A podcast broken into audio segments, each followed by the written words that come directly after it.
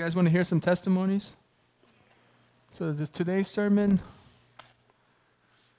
can you put up the sermon side? Thank you for that song, Lazarus, son. Thank you, son. Did you do it because I was going to preach on Lazarus? What a good boy. He's a good, good boy. Wow. How do we raise such a good kid? Uh,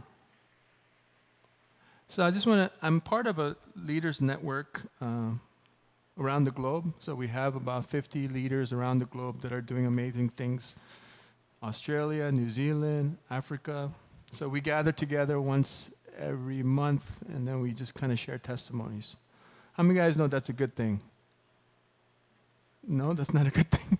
It's a good thing because you're, if you're in your own bubble and you just see darkness, um, it's hard to see what God is doing around the globe. And I'm always encouraged, even in the midst of our um, trials, we've been so encouraged to know that God is moving and advancing the kingdom forcefully throughout the globe.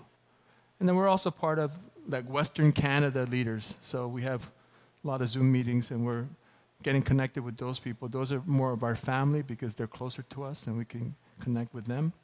Um, but I've had, they always share testimonies. My WhatsApp blows up all the time throughout the week. Doop, doop, doop. I don't know how to turn off. At one point, I was at work teaching, and it just the phone just kept on buzzing because they're just so excited and I'm just really encouraged by um, what's happening. So, here's a testimony. I'm just going to read it. Um, I think this is from Fargo, Minnesota. We have a woman in our church who is a young mom. She showed up at our house of prayer less than a year ago crying.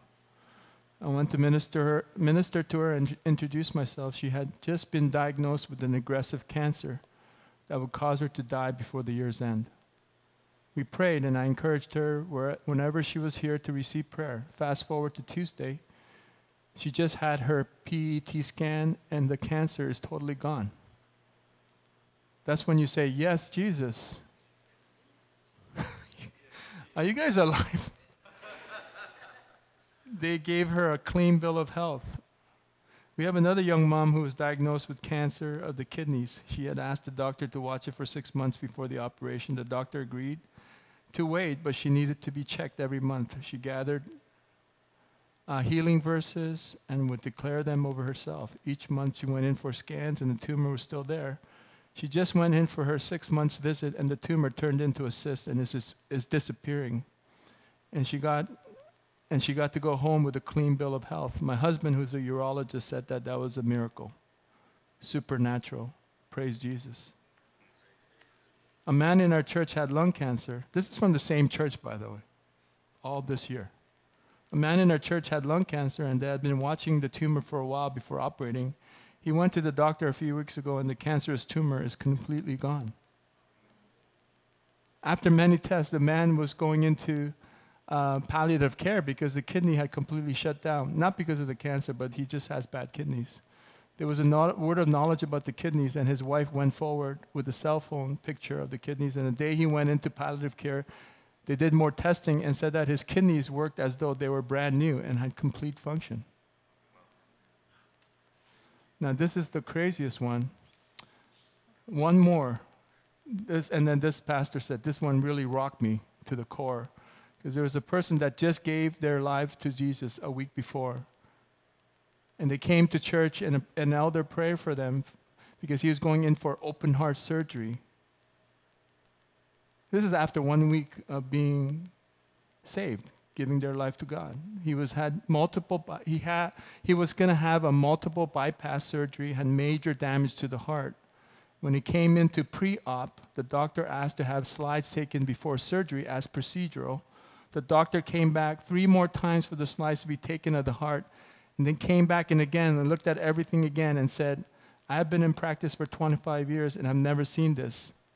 But you have a totally new heart that has been put in your body, I don't need to do surgery. You can go home. This is not last year. This is like now. I don't know about you guys, but that gets me excited. You guys, I don't know, you guys look like. Are these things true? Um, now, that's a segue into exactly what I'm going to talk about today. We're going to talk about Lazarus, that's John 11 and 12. I don't want to read the whole thing. Um, I might refer to some passages.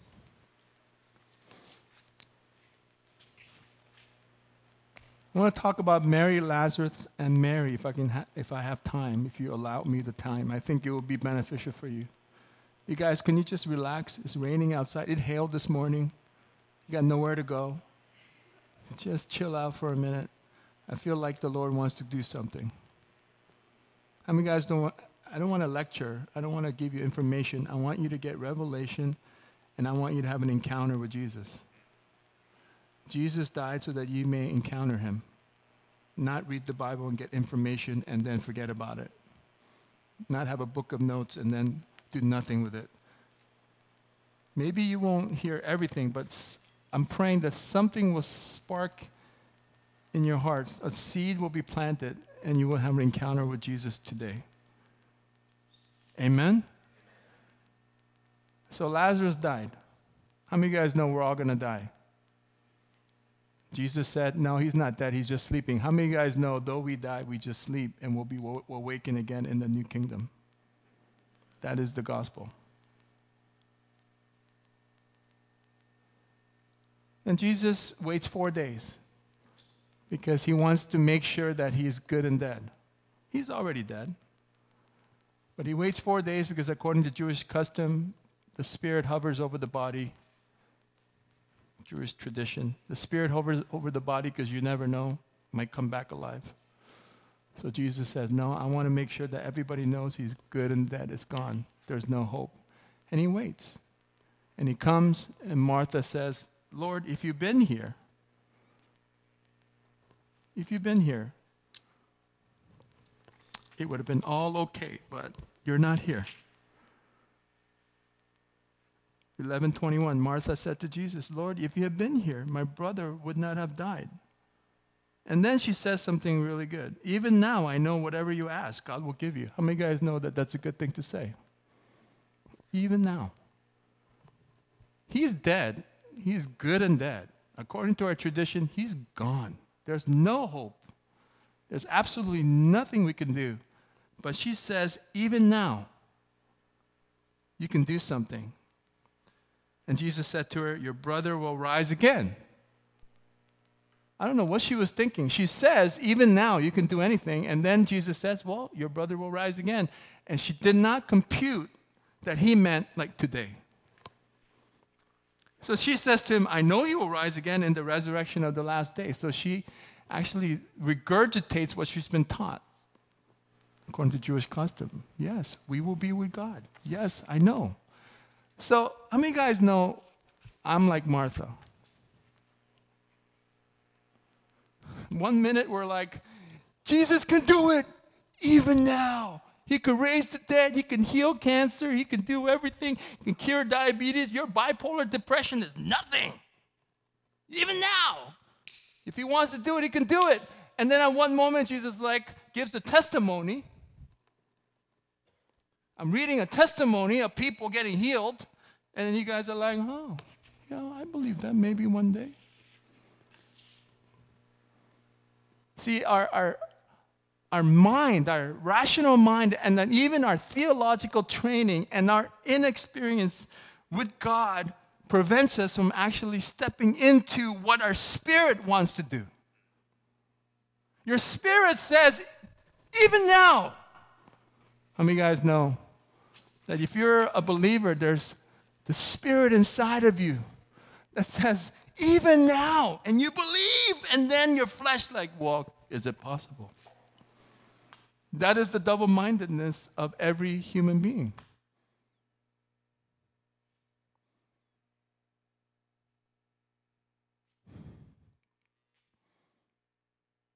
That's what religion is built on. Religion is built on people keeping their devotion without any action.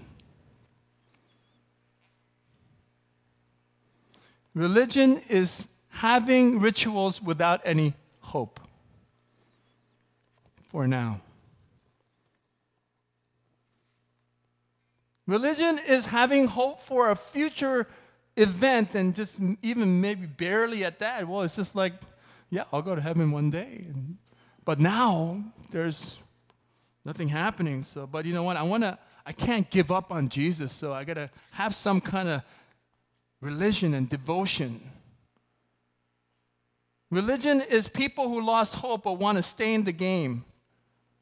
And they become cheerleaders and spectators. Church is full of spectators and cheerleaders. My friend is a cheerleader. You know, when I was in high school, we had cheerleaders. It's not, I was playing baseball, I was playing lots of sports all throughout the year. I wanted to be an athlete. Where I was talking to Cam, and Cam is a super athlete, by the way. He is super, super athlete. He, he actually was on the Canadian national junior soccer team. I did not know that. He just threw it out there in a conversation. Yeah, I was, by the way, I was in a Canadian national. What did you just say? He's a super athlete. I was not a super athlete, but I wanted to be a super athlete. I wanted to be like Cam. But we had cheerleaders. Cheerleaders were like, yay, and they were fooling around, yay. Like in my Toronto high school, they really didn't do anything. They're just like, yay. It's not like in the United States, there's like a Netflix documentary about cheerleaders and they're like jumping up and down. Like, yay, wow, yay, like, you know, like you get so excited. They like they excite you, and then it's like a sport in itself, right? You guys, you guys checking with me? So my friend is a cheerleader, and I said, I mistakenly said cheerleading is like not a sport, and she got so offended. She's like five foot. She's like, it is a sport. I will show you. And then she's like showing me all her athleticism and cheering. And she got so passionate about like cheerleading. Yay! spectators. We had spectators in our games, and they would get excited if we're in the playoffs or you know, but we're not in the playoffs. No one will show up to our games. Yay! That's religion. Just cheerleading and spectating. But you feel like you're in the game. You're not in the game. Cheerleaders are not playing the game. They're cheering you on. You know who is supposed to cheer you on? People who have died the great cloud of witnesses that have done their job. They're cheering you on. Let's go. They're the cheerleaders. You are not the cheerleader. You are in the game. You're not supposed to be watching, feeling like you're in the game. You're not in the game. You can wear your Canucks jersey. I went to the Stanley Cup semifinal game, Vancouver Canucks, when they beat the San Jose Sharks. My son and I, we were there. I almost fainted because when they scored, Kevin Bieksa scored that game to go to the Stanley Cup. You guys remember that? And then we, there was riots because we lost. Do you guys remember that? I was there. We went to. I was there for that game. Somebody gave me tickets, and I went with my son. And son didn't. My son didn't know anything. Who am I supposed to cheer for, Dad? The Canucks. Okay, yeah. And then I stood up because when they scored and I almost fainted because I stood up so fast. I was like, hold on to me, kid.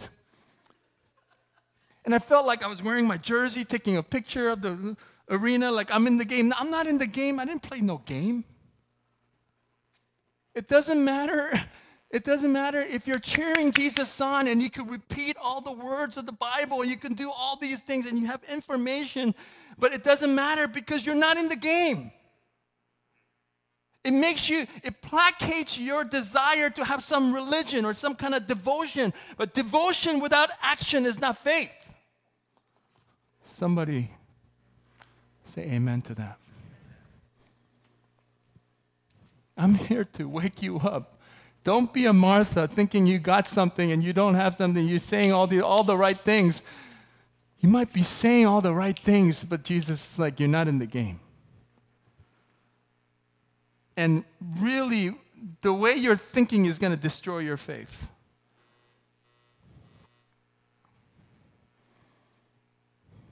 That's why the devil will always let you have religion.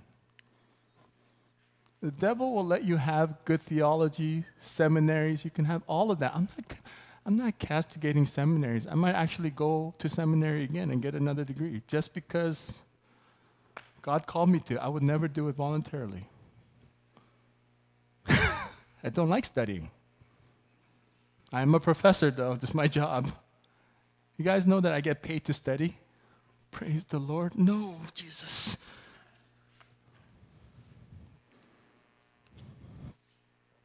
I'm not castigating any of that. There's value in it. But the enemy will let you have all of that if that's all you have. He doesn't care about your devotion if there's no power behind the devotion. Mm.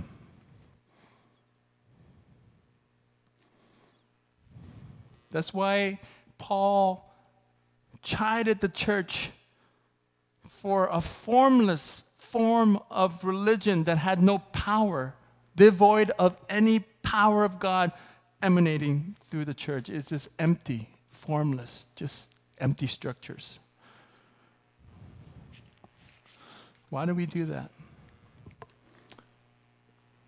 Why do we create these monuments and temples and buildings and churches and mega churches? And why do we do that in worship? And it's like a bunch of spectators loving Jesus. And, and I'm not against building churches, I'm not against beautiful buildings because Jesus never rejected the temple that was adorned because it was a reflection of heaven. But if that's the end, the, the Lord will just, He wants nothing to do with that because it's supposed to be the propeller for action. Why do we why do we do all these things? Why do we keep ritual without, the, without real faith action? Why do we just go through the motions? Why do we always do that? Because it's safe.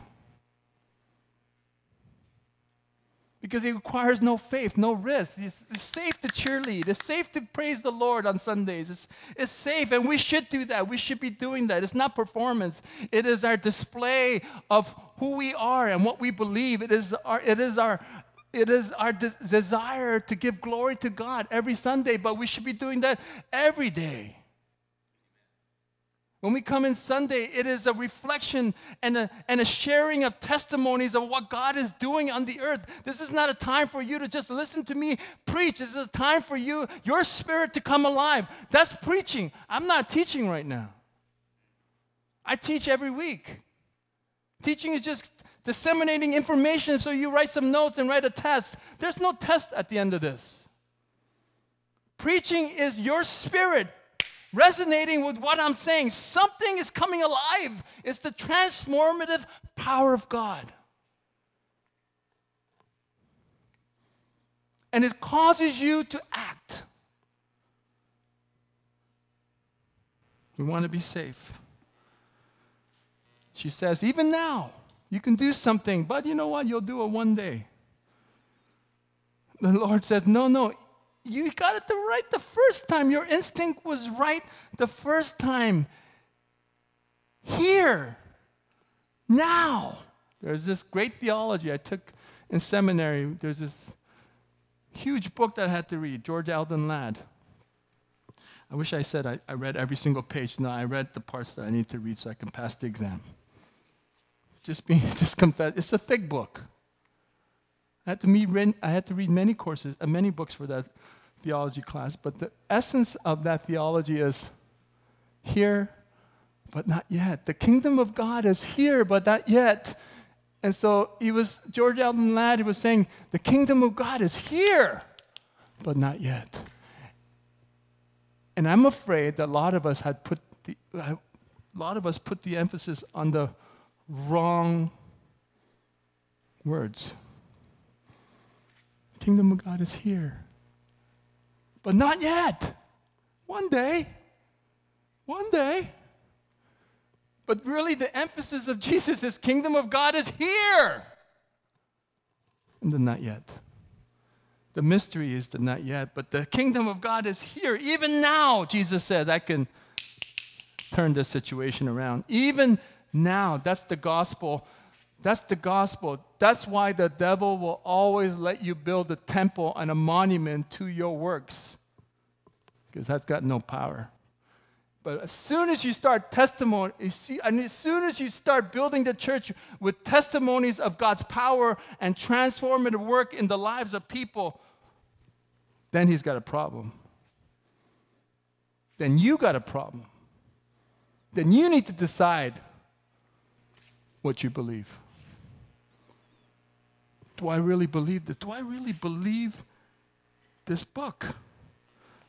That's why John 12, 9, 11, it says, When the large crowd of Jews learned that Jesus was there, they came not only on account of him, but also to see Lazarus, whom he had raised from the dead. So the chief priests made plans to put Lazarus to death as well. The devil always wants to kill the testimony because that is the manifestation of God's kingdom working through people. It is the light in the darkness. It is the hope to the hopeless. It is what that woman needed when she drove her car 100, kilometer, 100 kilometers an hour into the tree, whatever it was. Darkness has no chance against God's power and His light. No chance. You know, one of the places that I used to go in seminary, we had three departments School of, Psycho- School of Psychology, School of Theology, School of World Missions. I used to take all my electives in the School of World Missions because that's where the action was. That's what we. Theology is where you went to die. That's why they call seminary cemetery because you you get all this information and then you just get filled with information and all this doubt and critical thinking and you're like i died and got resurrected because i have a seminary theology degree. And then i'm proud of it because i have true faith and i had to lay aside a lot of that to reclaim the bible. But I, all my electives were in the missionary school of missions world missions just go into the class and I just basically it's just testimonies and reading testimonies of hundreds of missionaries throughout the centuries. Really, all the missionaries that had success did not come to a place and just try to theologize people into the kingdom. Really, they would go to a tribe and they would the tribal people will come and say, We kill you. We kill you? And the missionary said, Wait, before you kill us, we want to we want to let you know that Jesus is God. No, no, we have our God. Zulu, Zulu will save us. And the missionary will say, No, no, God is God. And then the tribal leader will say, Prove it. If you eat this poison, if your God is God, you will not die. How many guys know that's like world missions? You guys want to do that? No, that's not. These are testimonies of people who would actually pray, they would eat the poison, and they would not die, and the tribe would get saved. Not just once, many times over. It's called the power encounter. The devil does not want to encounter God's power because he loses every time. Can I hear an amen? Every time you share a testimony, it's an indictment, in, indictment to the devil that he lost. Every time you share a testimony, it's, it's an indictment. it's just like you lose or you lost. Jesus didn't say it is getting it is getting finished. He said it is finished. As soon as he died, it's like it's over you lost. Now we're going to have to go through the progression of restoring, but you know, you know the end game. Checkmate. You're done. So every time you give a testimony of his goodness, his power, his transformative work, how you became saved, which is not even your own volition, it's the Lord changing your heart of stone into flesh. All those testimonies is an indictment to the devil. Ha ha, you have no hold on me. Oh, death, where is your sting? That's why Jesus says, Lazarus, get out of the tomb because you don't belong there. That's for dead people. You're not dead, you're just sleeping. Get out of the tomb.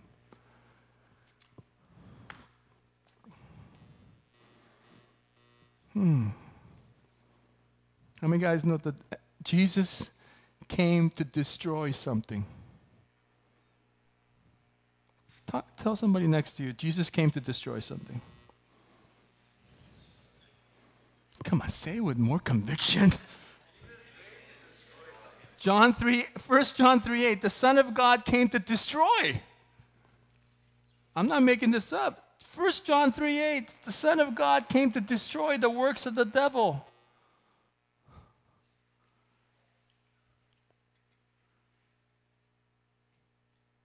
Matthew 10, 7, 8, and proclaim as you go, saying, The kingdom of heaven is at hand. Even now, it's here. It's here. Kingdom of God is here. Heal the sick, raise the dead, cleanse lepers, cast out demons. You will receive without paying, give without pay. Matthew 10, 7, 8. This is what he told his disciples Go to every city. The kingdom of God is at hand. Proclaim it heal the sick, raise the dead, cleanse lepers, cast out demons. What is our purpose?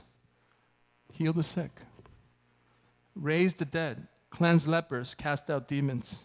Because it's the evidence and the testimony of God's resurrection power. We're coming into Good Friday. A lot of people stay on Good Friday. Oh, Jesus, you died for us. Yes, it is good. We thank God. The sin of the world bearing upon one man. How many guys felt ashamed, guilty, depressed? We all have. Amen? Imagine 8 billion souls and all the weight of their depression, sadness, sin, and wickedness coming upon one man. At one point, he bore all that for us. He died. And we're thankful, but we forget that there's a resurrection coming, and that resurrection is evidence of his power. The kingdom of God is at hand. Now, heal the sick, raise the dead, cleanse leper, cast out demons, because I have come to destroy the works of the devil, because all these things are a result of sin and the enemy perpetuating sin in our lives. So rage and rage against the dying against sin, against the grave, against the cave, the under, against the cave that Lazarus was in, the tomb that destroys you and that buries you.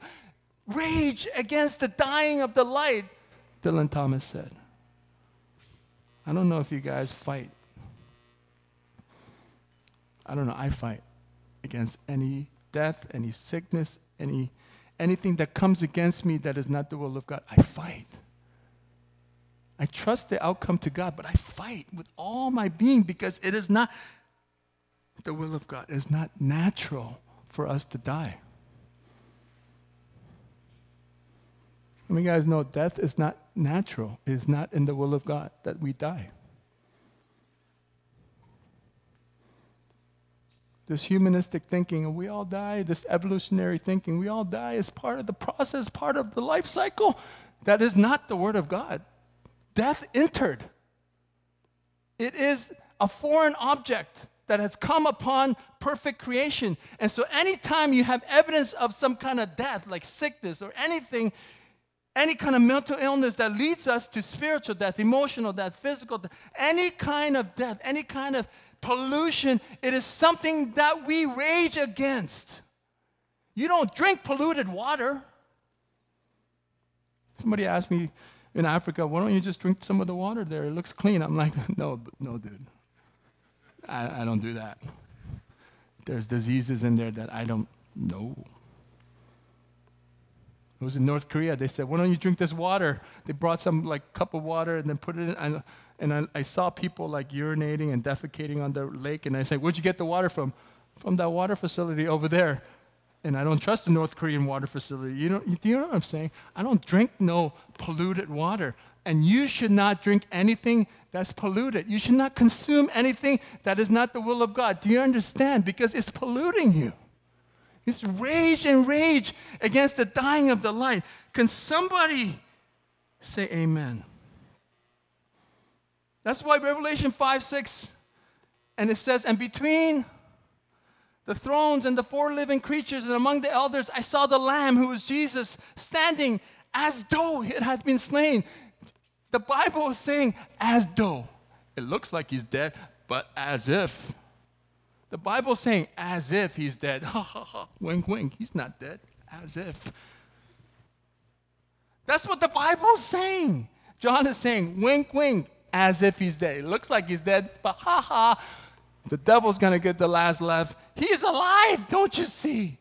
As if we're to die. As if this situation is going to be the end of us. As if God will restore and God will heal even now. Even now. Lazarus, come out.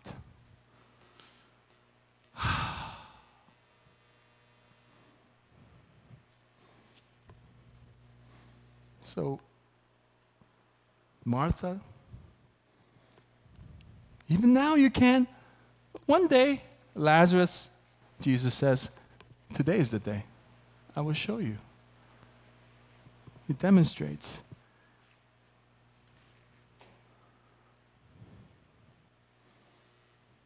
Then Mary, seeing all this in the background, decides to anoint Jesus. John 12. Costly perfume, perfume of pure nard, 300 denarii, it says, equivalent to a year's wages. I don't know how much you guys make in a year.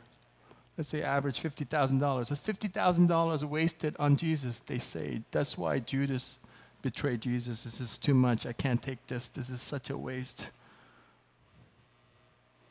But she understood. She understood the gospel.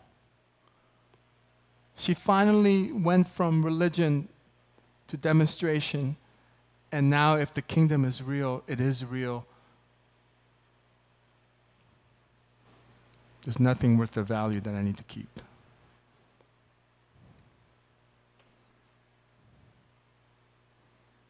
How many guys are going to get married soon? I know some people are going to get married next year and then this year. How many guys want to get married one day?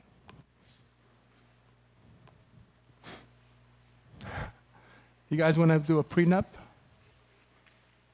Prenuptial agreement? Son, you're going to do a prenup? No prenup? You guys know what prenuptial is, right? Like, what's yours is yours, what's mine is mine. Let's just have different sep- separate bank accounts, but be one. Be one. But our finances are mine because I make more money than you, so I don't want you to take my money. I don't want to have a joint account because I don't know what you're going to do with your money. You guys know what a prenup is? So I'm just going to pretend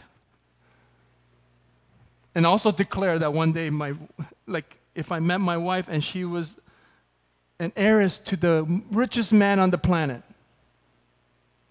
jeff bezos king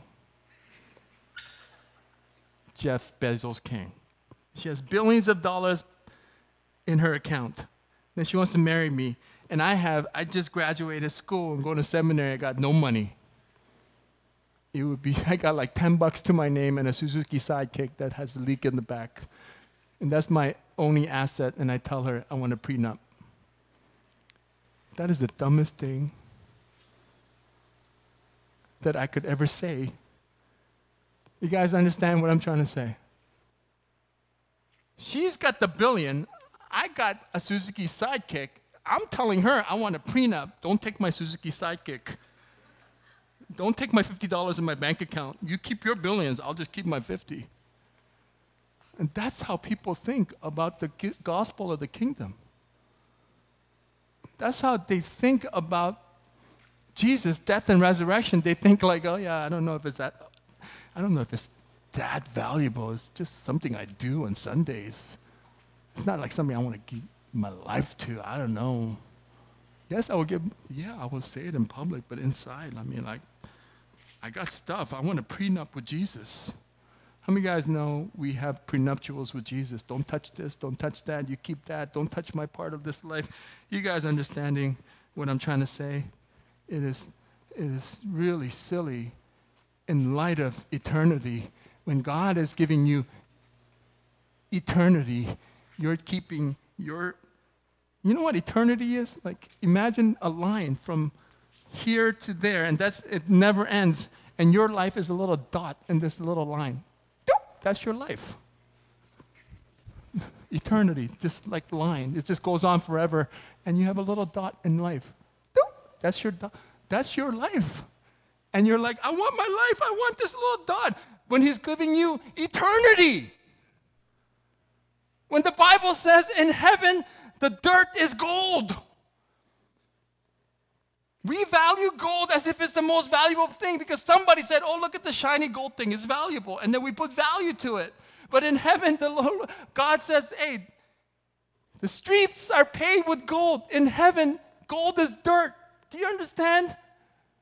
And we value these things that don't mean anything. You value money, we value all these things that we're just gonna, we're just gonna leave behind.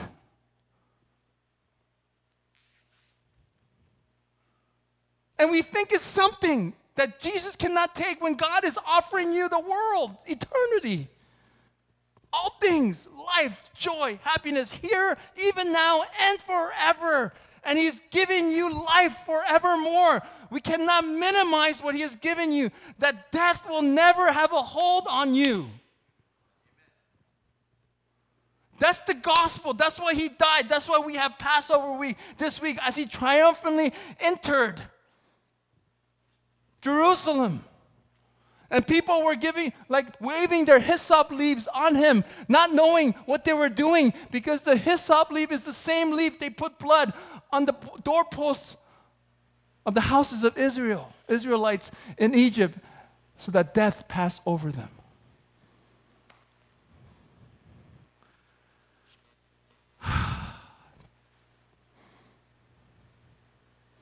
You guys okay? I get fired up. I don't know why I'm yelling so much this week, but I'm getting fired up because I want you to understand the gospel. It's, we treat like going to heaven like we're going to the bathroom. I mean, I go to the bathroom, but a lot of the women I've noticed want to go to the bathroom together. They get up and you go to the bathroom? Me too. Let's go together. Like they can't go alone. You're going to heaven? Oh, yeah, me too. I guess we go together. We don't know what it's like. And the women's bathroom is so much nicer than the men's. Amen. Smells nicer. One time I had to go into the women's because I had to go. And it was locked. And this guy was in there for so long. And he had the code. So I had the code and I locked it. And I was just praying, nobody come in here. But it was so much nicer than the men's. It smelled nicer. But it's still a bathroom. You don't want to go to the bathroom alone. You treat heaven like it's just nothing. You know, my wife I've been going through some hard times, but we always have eternity in our hearts. At the end of the day, this life is just a dot. Be with the Lord forever. I have a mission. Whatever your will, let it be done, God. Just a moment, just a thought in eternity. I'm going to be spending eternity with Jesus. People are like, what are we going to be doing in heaven? I'm going to be looking at Jesus. And everything I felt on earth that was of any good will be multiplied by a billion times for all of eternity forever. Every time I felt the love of my kids, and I still remember my daughter like shaking her fake earrings. And then I would look at her and I just felt so much joy. I still remember it. First time she went to Hawaii and went, ah!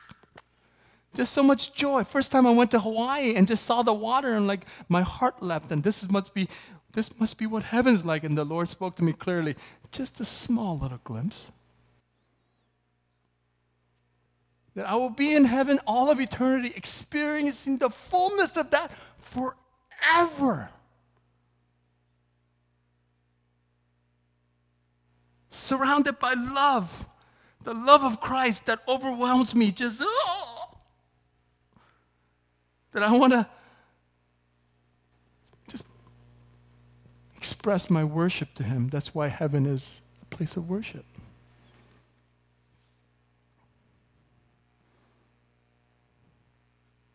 That's why Jesus he gets angry at Lazarus being in the snore in the in the cave, and it says the word the word angry in the Greek actually means like a wild horse that snorts. you can do it. I try to practice, but I, it's like I, I don't know. You know, like a wild horse about to fight, like a war horse. like it's you know Anyway, just imagine a comic strip, the horse snorting. And when Mary poured perfume on the feet of Jesus, the people snorted. The people got angry with the same level of anger that Jesus got angry at death.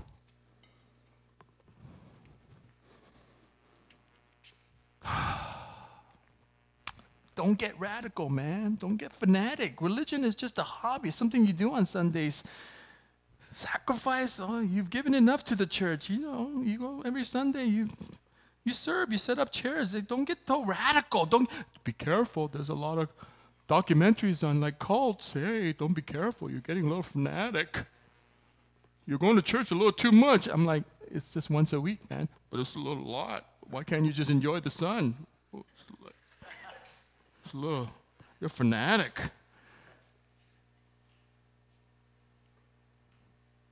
It's funny how we we have no enthusiasm when it comes to our Savior, and so much fanaticism when it comes to our hobbies and our sports and our TV shows. And the people get angry at devotional sacrifice and worship because they understand the gospel. See, devotion is, is, is a worthy endeavor if you understand the gospel, because that kind of devotion will propel you to the world as a living sacrifice. Jesus gets angry at death, and they get angry at sacrifice. That's religion. That's the world.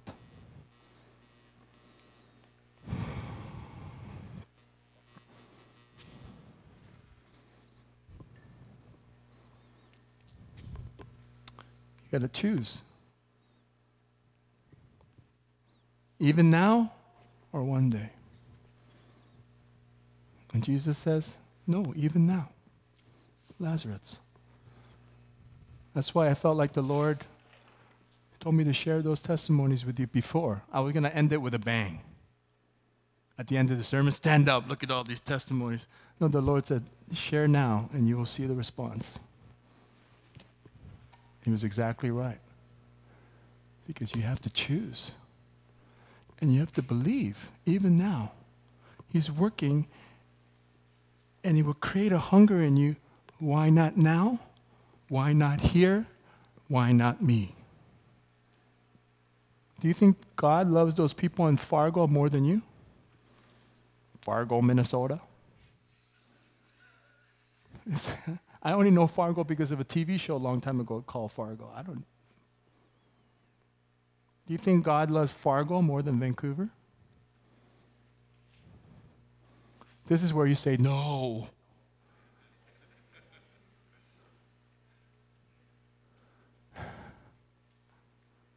Let's stand.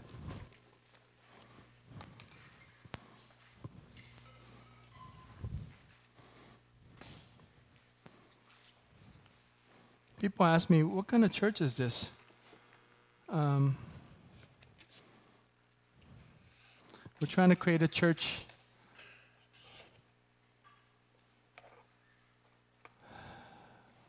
We're not even trying to create a church. We're just inviting people. We're inviting Jesus to this place. We're trying to create a God zone where God's here. So that when you enter this place, you experience God encounter God. You hear stories of God. And that it will you you will either will have two kinds of responses. You'll be like, oh, that was good. Interesting. Or you'll have and then you'll be like, well, but it was kind of weird. I don't know. Really? Does God do all those things now? I think for some of us, like as Christians, we have less faith than some of the doctors in the hospitals that work there. You know, there's a book of miracles in, in hospitals, every hospital, because they can't explain it. Something has happened because they see it quite often. But in the church, we're like, I don't know, that could happen. That's the enemy trying to rob you of your Lazarus, of your encounter. Because if you have an encounter, you'll have true devotion. Jesus died so that you may have an encounter with him. Amen? So let's just raise our hands, posture of surrender. I don't know about you guys, but when I read those testimonies, I'm like, my first reaction is here, now, Vancouver, Reign City, make it happen. Not like, could you, would you? I'm like, my prayer is like, no, Lord, you love me. You love us just as much you love those people in Africa, South America, Fargo, New Zealand, Australia, even in Europe. Why not think why not here? Why not Vancouver?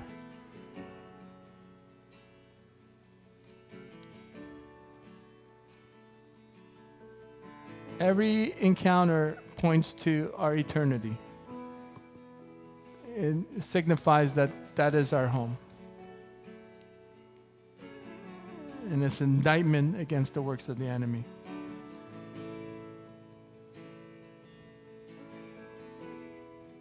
Yes, Lord. Every time you hear a testimony, it's the Lord saying, I want to do that too.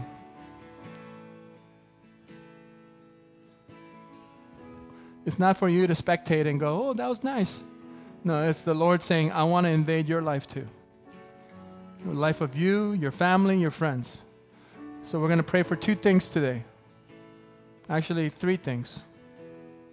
Four things. Because we had four things that come up today. Every time I hear a testimony, I'm like, anybody have that problem? So if you're going through depression, if you're having suicidal thoughts, you don't have to raise your hands. We don't have to do anything. We're just going to pray for you. I'm just going to give you a prayer blessing. If you have any cancer in your family, your friends, in your life, this is something that you need to reject and rage against that disease, which is from the pit of hell. I refuse to accept it. It's not of God. Whoever taught you that it's of God, they were smoking something. Though God can use evil to work out his good purposes, God is never the author of evil.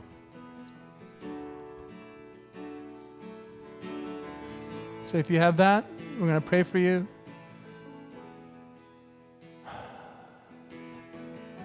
Anybody with heart disease, family members with heart issues, and pray for you. Any kidney issues, we're going to go after that.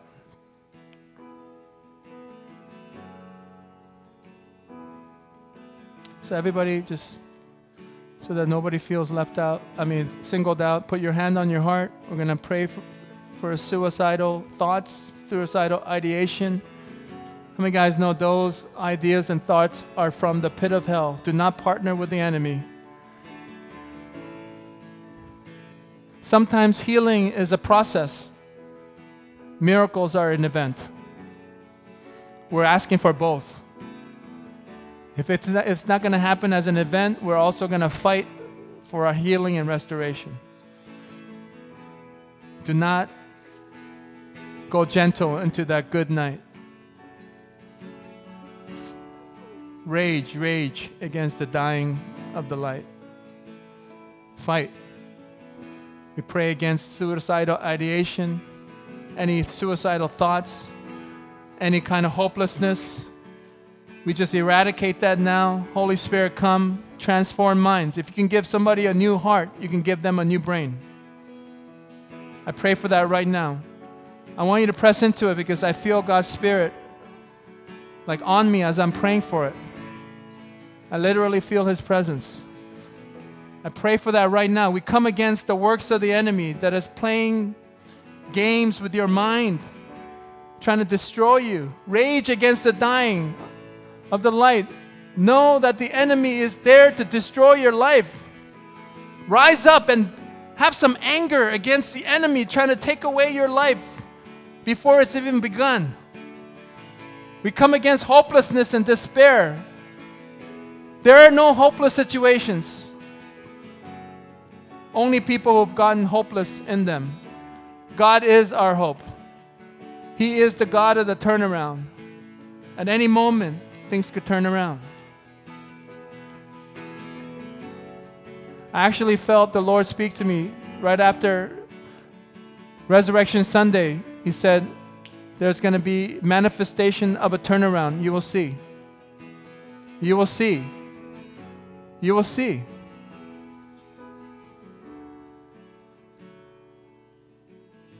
Now, I just want to pray against cancer. If you have cancer in your family, in your life, any like anything related to that. If you had family members who passed away with cancer and you're worried about cancer, like genetically and all that, that's all from the lies of the enemy as well, causing anxiety to your body. Just raise your hands right now. Just raise your hands high so we could pray for you.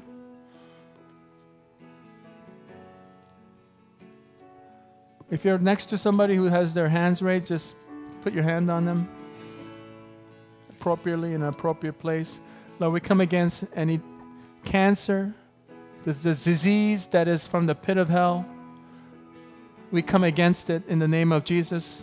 Lord, we thank you for the testimony and we say, do it now, even now, here in this place.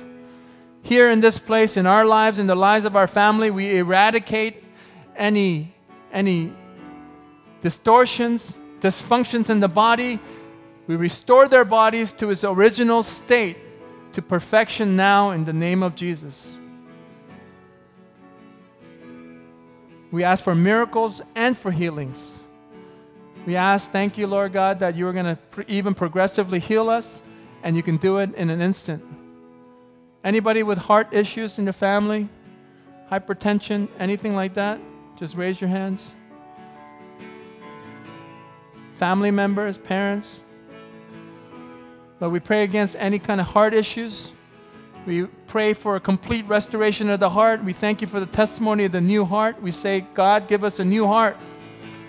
Restore our hearts to its original state in Jesus' name. Thank you, Lord. We praise you, God, because you're a good God.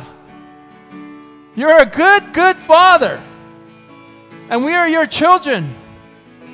We thank you, Lord. We come to you as children, not as slaves or serpents, begging you.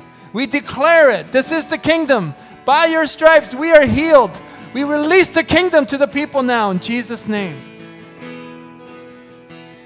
Any kind of kidney issues in your family or people, your, if you have kidney issues, just put your hands there or your family. We just ask God you would give people new kidneys Bring healing to their bodies in Jesus' name. We thank you, God. Release it right now. Release healing to their bodies right now. We thank you, God.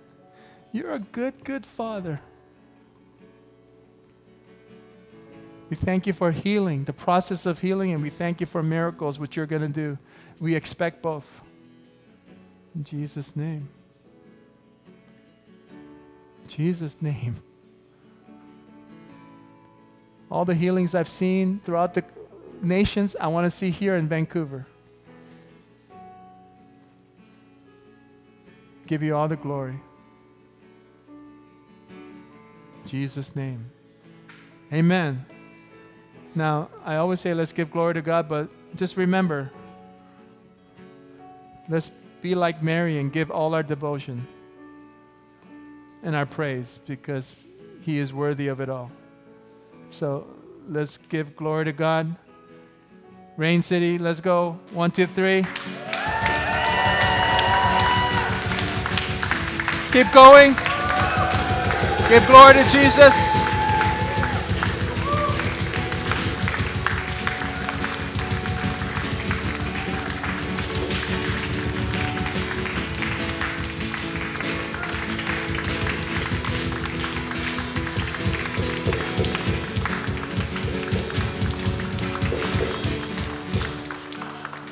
Thank you, Lord.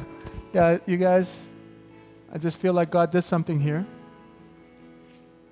When the God that deposits a seed, you need to cultivate it throughout the week. Just meditate on it and just keep praying for it.